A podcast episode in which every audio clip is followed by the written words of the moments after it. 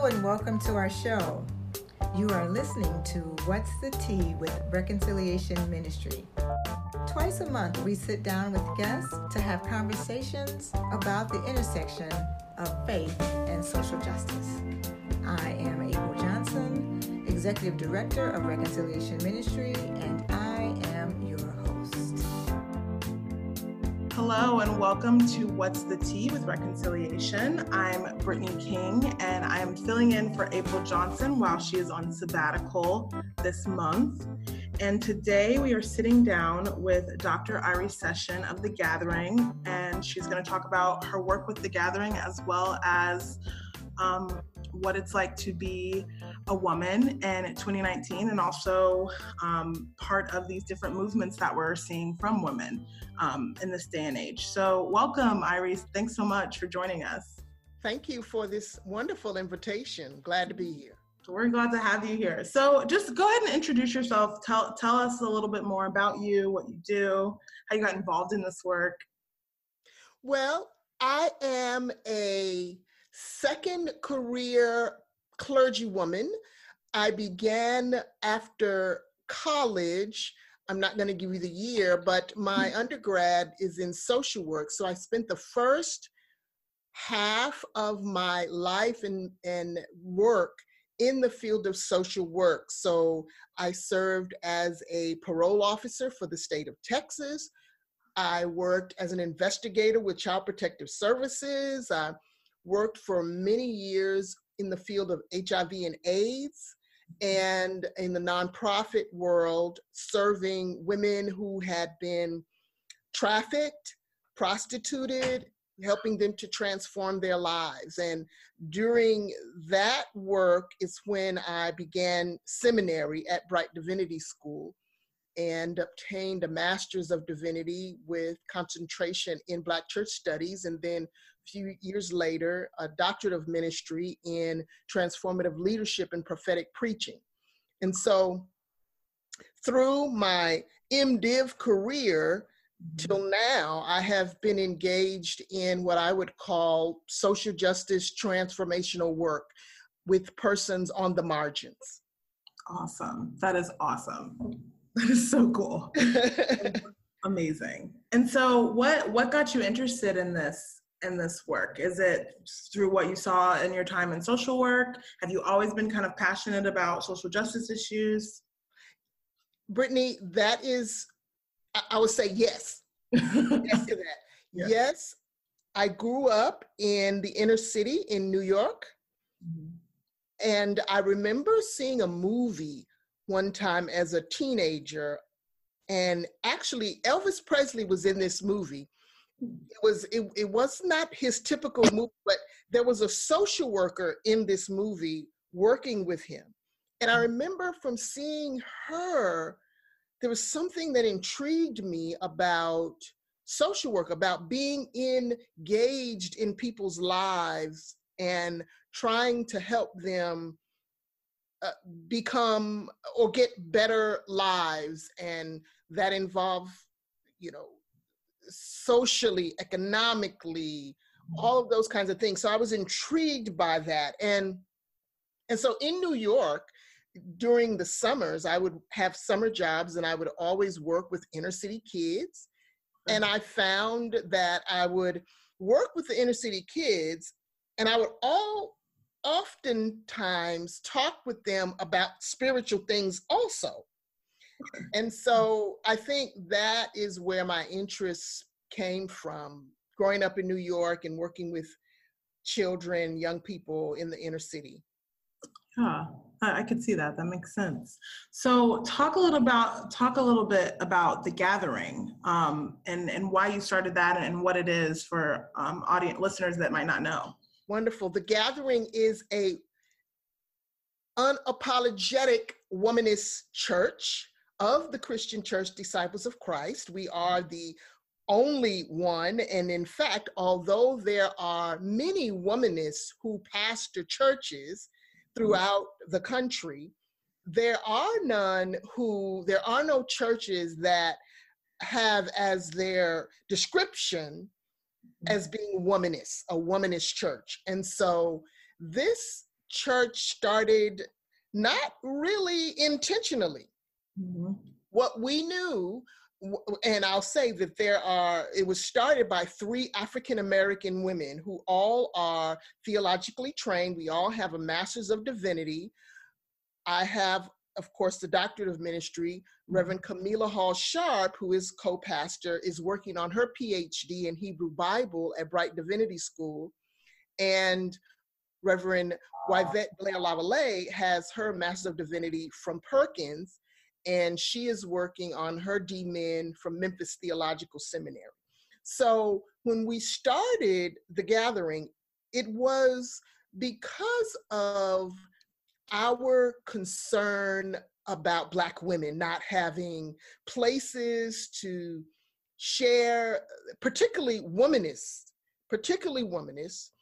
Uh, I'm sorry to interrupt. Can you define womanist for our audience? Just I, yes, absolutely. Sure so, wom- womanism is to feminism as purple is to lavender, right? That is the tagline, sort of, when we differentiating womanism from feminism. But womanism flows out of the uh, experiences of Black women, and so it the the term was coined by Alice Walker, actually, from her book, In Search of Our Mother's Gardens. And in her book, she describes how our mothers used to talk to us as Black girls and say we were acting womanish, right? Which meant wanting to know more than we they believe we ought to know and uh, trying to find answers and asking questions and things like that, being very inquisitive. And so during the um, Black liberation uh, theology movement, there was a group of, of African American uh, scholars who were concerned that the Black liberation movement was not, although it was addressing issues in the Black community, uh, was leaving out Black women, as did feminism. And so that is kind of how it became uh, a methodology for interpreting and reading scripture through women like um, uh, Dolores Williams, Katie Cannon. Um, oh my goodness, uh, these the, these other names are escaping me right now. But so they begin writing about this, and so uh, it looks at the biblical text in ways that ask difficult questions that look for where the marginal people are in the text and we give voice to them. Womanism is concerned with um, traditional communalism, which is the survival and wholeness of entire people. So it, it's not just about Black women's experiences and helping us to find the freedom and the love that we are entitled to and deserve, but also for other people who are marginalized because we believe that when black women are liberated and freed everybody is because for black women to experience true freedom that means that every uh, oppressive system would have to be obliterated because we are impacted by all of them.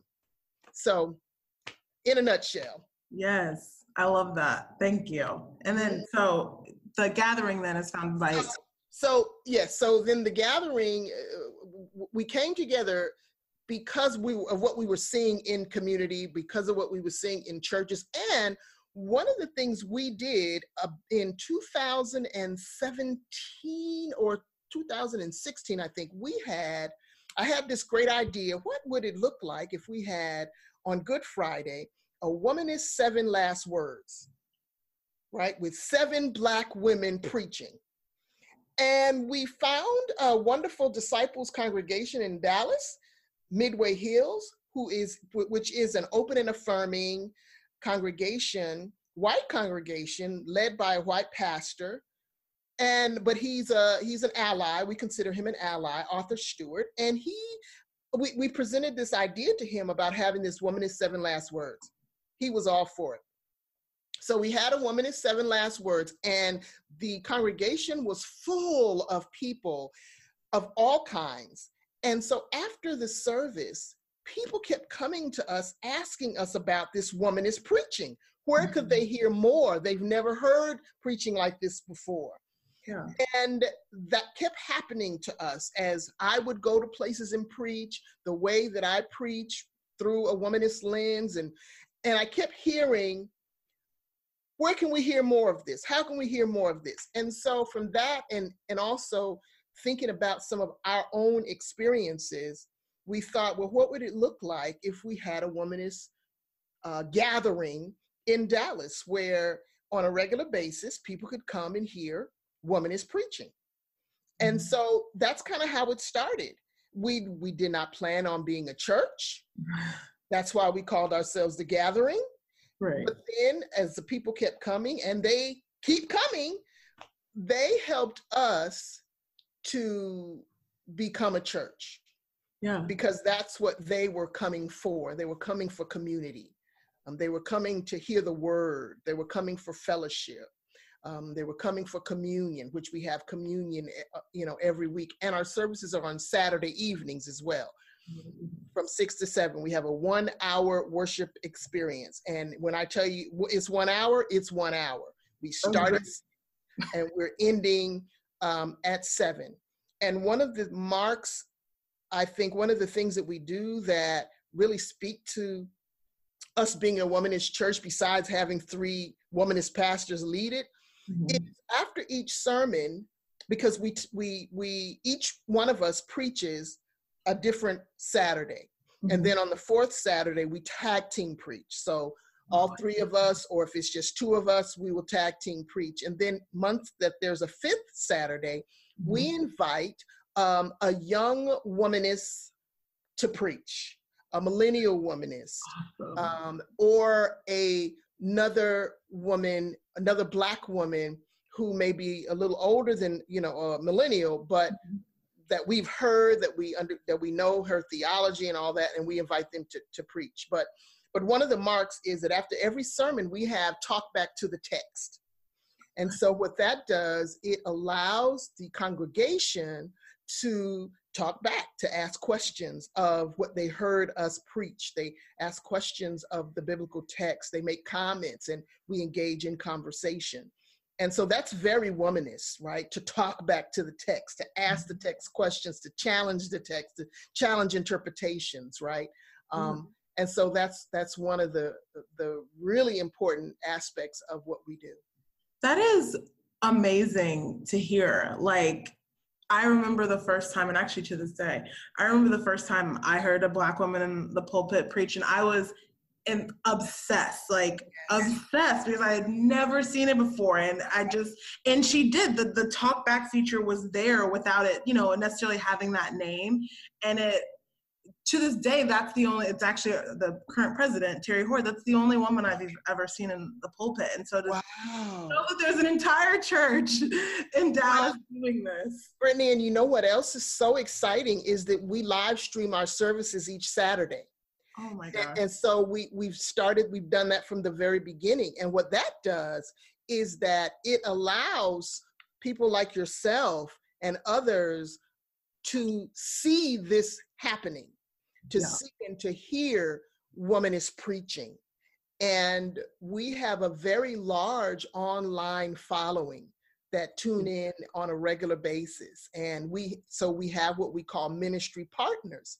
We don't mm. have, we don't classify them or call them members, but mm-hmm. we, we call them ministry partners because we're all in this together and we see that the people who come have things to offer have gifts to offer and even people who view us online. It, it makes this womanist preaching accessible to a, a wide range of people because we believe that it is transformational yeah. And what's so important about it when I think about I'm I'm a millennial myself and so when I think about the future of the church and the role I struggle to see the role that I could play in the future of, of a church, at least in the traditional sense. And when right. I see things like like the gathering, I'm like, that's it. At least for like that's it. Like that's that's it, you know?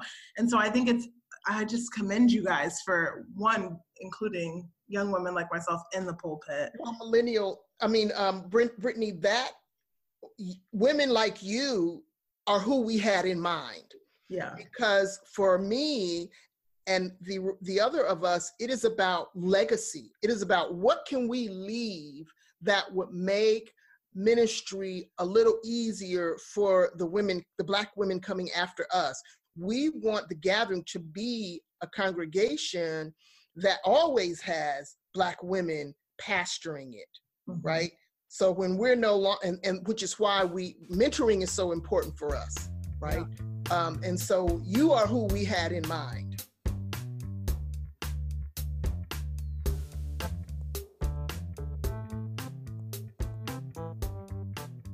so uh, yeah it, it is women's history month and you know something that i've personally struggled with and i know like my circle of, of girlfriends it's this idea of we consider ourselves womanist or intersectional feminists one of the two and mm-hmm. and at least for myself i've struggled with like the traditional what i grew up learning about the bible and you sure. know women's place so to speak sure. and what i believe now about equality and in all forms you know and so i wonder how you like how do you how do you reconcile that? Like what kind of like when you're when you're taught growing up like this is what a woman is or I, i'm recently engaged like this is what a woman is in a marriage and this is what you know this is where a woman belongs things like that versus what a lot of us believe now they're just not the same. And that's so i wonder like um if, if that's something that you struggled with in this journey to create the gathering and just growing up as a black woman and how you kind of teach through that now to young women? Well it's absolutely how i was raised and what i was taught in relation to relationships and a relationship to myself as a female human being that I was an aside or that I was to be subordinate or sub, in subjection to a male, which meant, at least how I understood it, was that I was second. Yep. Right? That the male, the man's needs, especially if it was my husband, took precedence over mine. And it harmed me in many ways. One of the way, and I was also raised in a religious faith that did not allow women to be clergy. Right. So not only was I subordinate to males, but even in God's sight, right, there were certain things that I just could not do. At the same time, I grew up with this something within, as Dr. Renita Weems says, is something within that kept pulling me in a direction. And I knew that I sensed that I was to be speaking publicly to groups of people. But because of how I was raised, it certainly didn't mean me preaching. It, meant, it must have meant that I was to be a motivational speaker or lecturer or something like that. And so I eventually married twice. And what was in my mind each time was I'm supposed to support, supposed to, see, I'm supposed to support a man in ministry. Yep. And then after my second divorce, I heard the spirit revealed to me no, it was you. You're mm-hmm. the one God was calling. Wow. And so, what we do in our preaching mm-hmm. is we, we, we always at least whenever possible, we lift up women's stories in scripture. And we lift up often the stories of women that you haven't heard preached from the pulpit. See, because growing up, I never heard women like um, Vashti preached. Mm. Right? I never heard the story of Vashti, right? Refusing to parade around with just a crown on in front of a drunken king, right? Never heard, always heard the story of Esther, yep. but never Vashti. Never heard the story of the daughters of Zelophehad in Numbers chapter 27, five women who went to the tent of Moses after their father died and before they crossed over the Jordan and telling Moses and the other men at, in the tent of meeting, look, we have a right to our father's land, give it to us. Hmm. right? Never heard those. Sto- so we preach and we teach those stories, right? Never heard the story of Sheerah, right? A woman who built cities, right? Never. And so we we preach and teach on those kinds of stories, and we lift up the patriarchy in the text, and we show it as sinful and evil, right, and not God's design. And so we retell stories, and that's what womanism does as well. You know, womanism uh, retell stories. Womanism looks at the biblical text and comes to the text with questions and and and and strives to find, as uh, Valerie Bridgeman says, the um, uh, what, what's the word I'm looking for? Tries to find the um, the human flourishing, right, for all people. And so that's that's how we address those ways of thinking about women and women's roles. And just the fact that it's three women pastor in the church, right?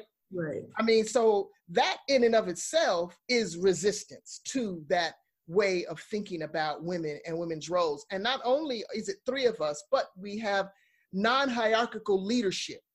So none of us are the senior pastor. Right. Right. Um, and so that is quite different and quite, I think, revolutionary.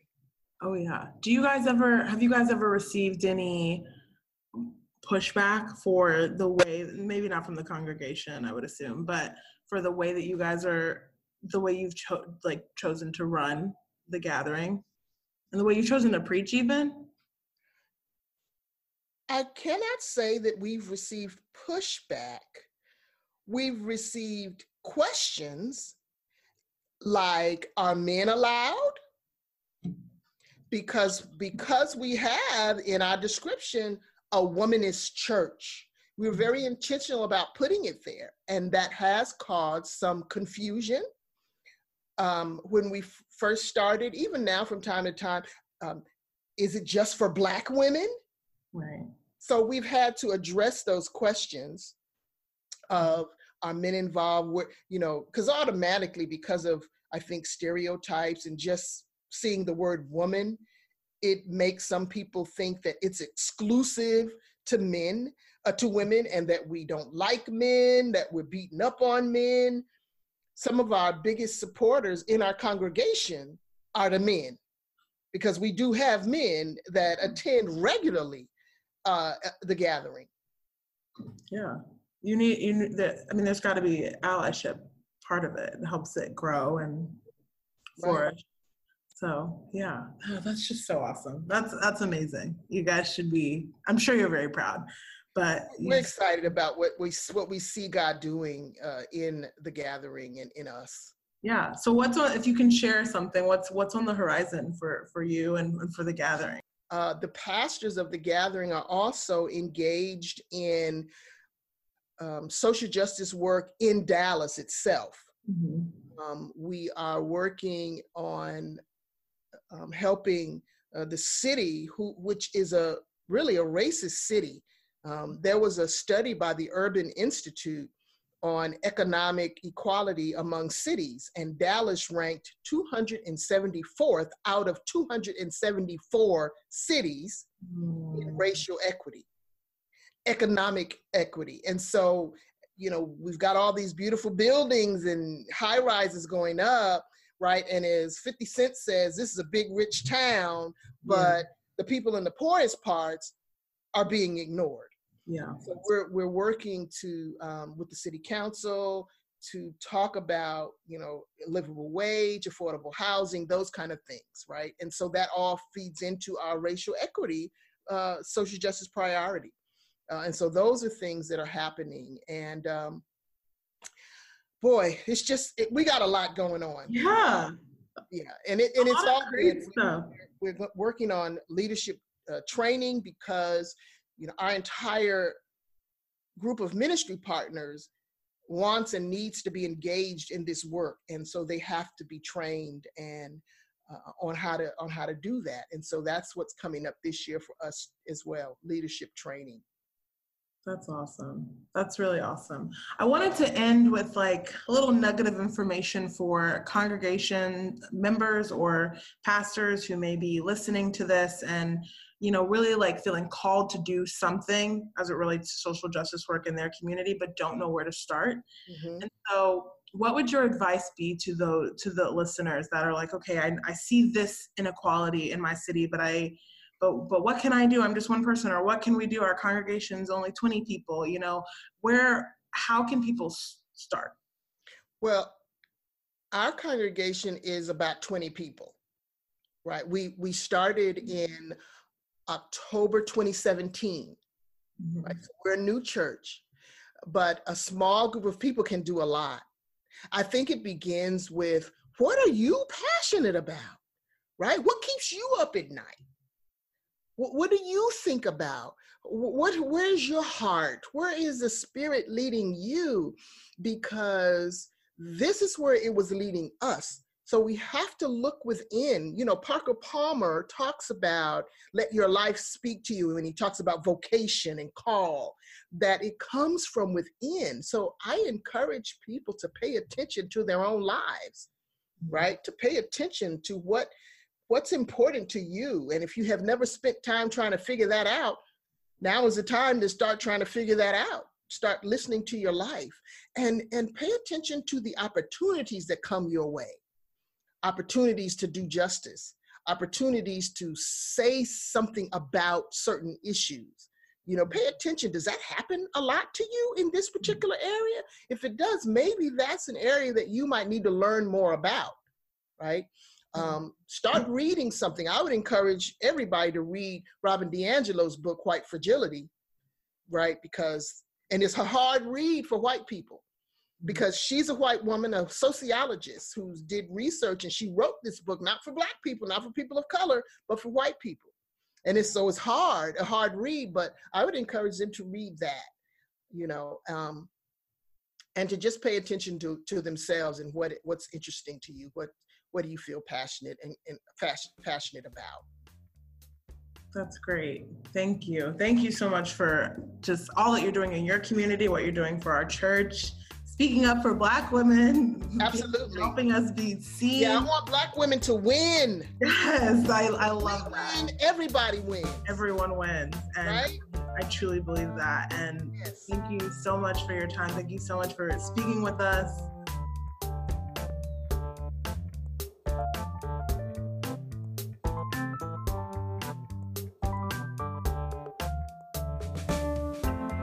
Well, that's our show for today.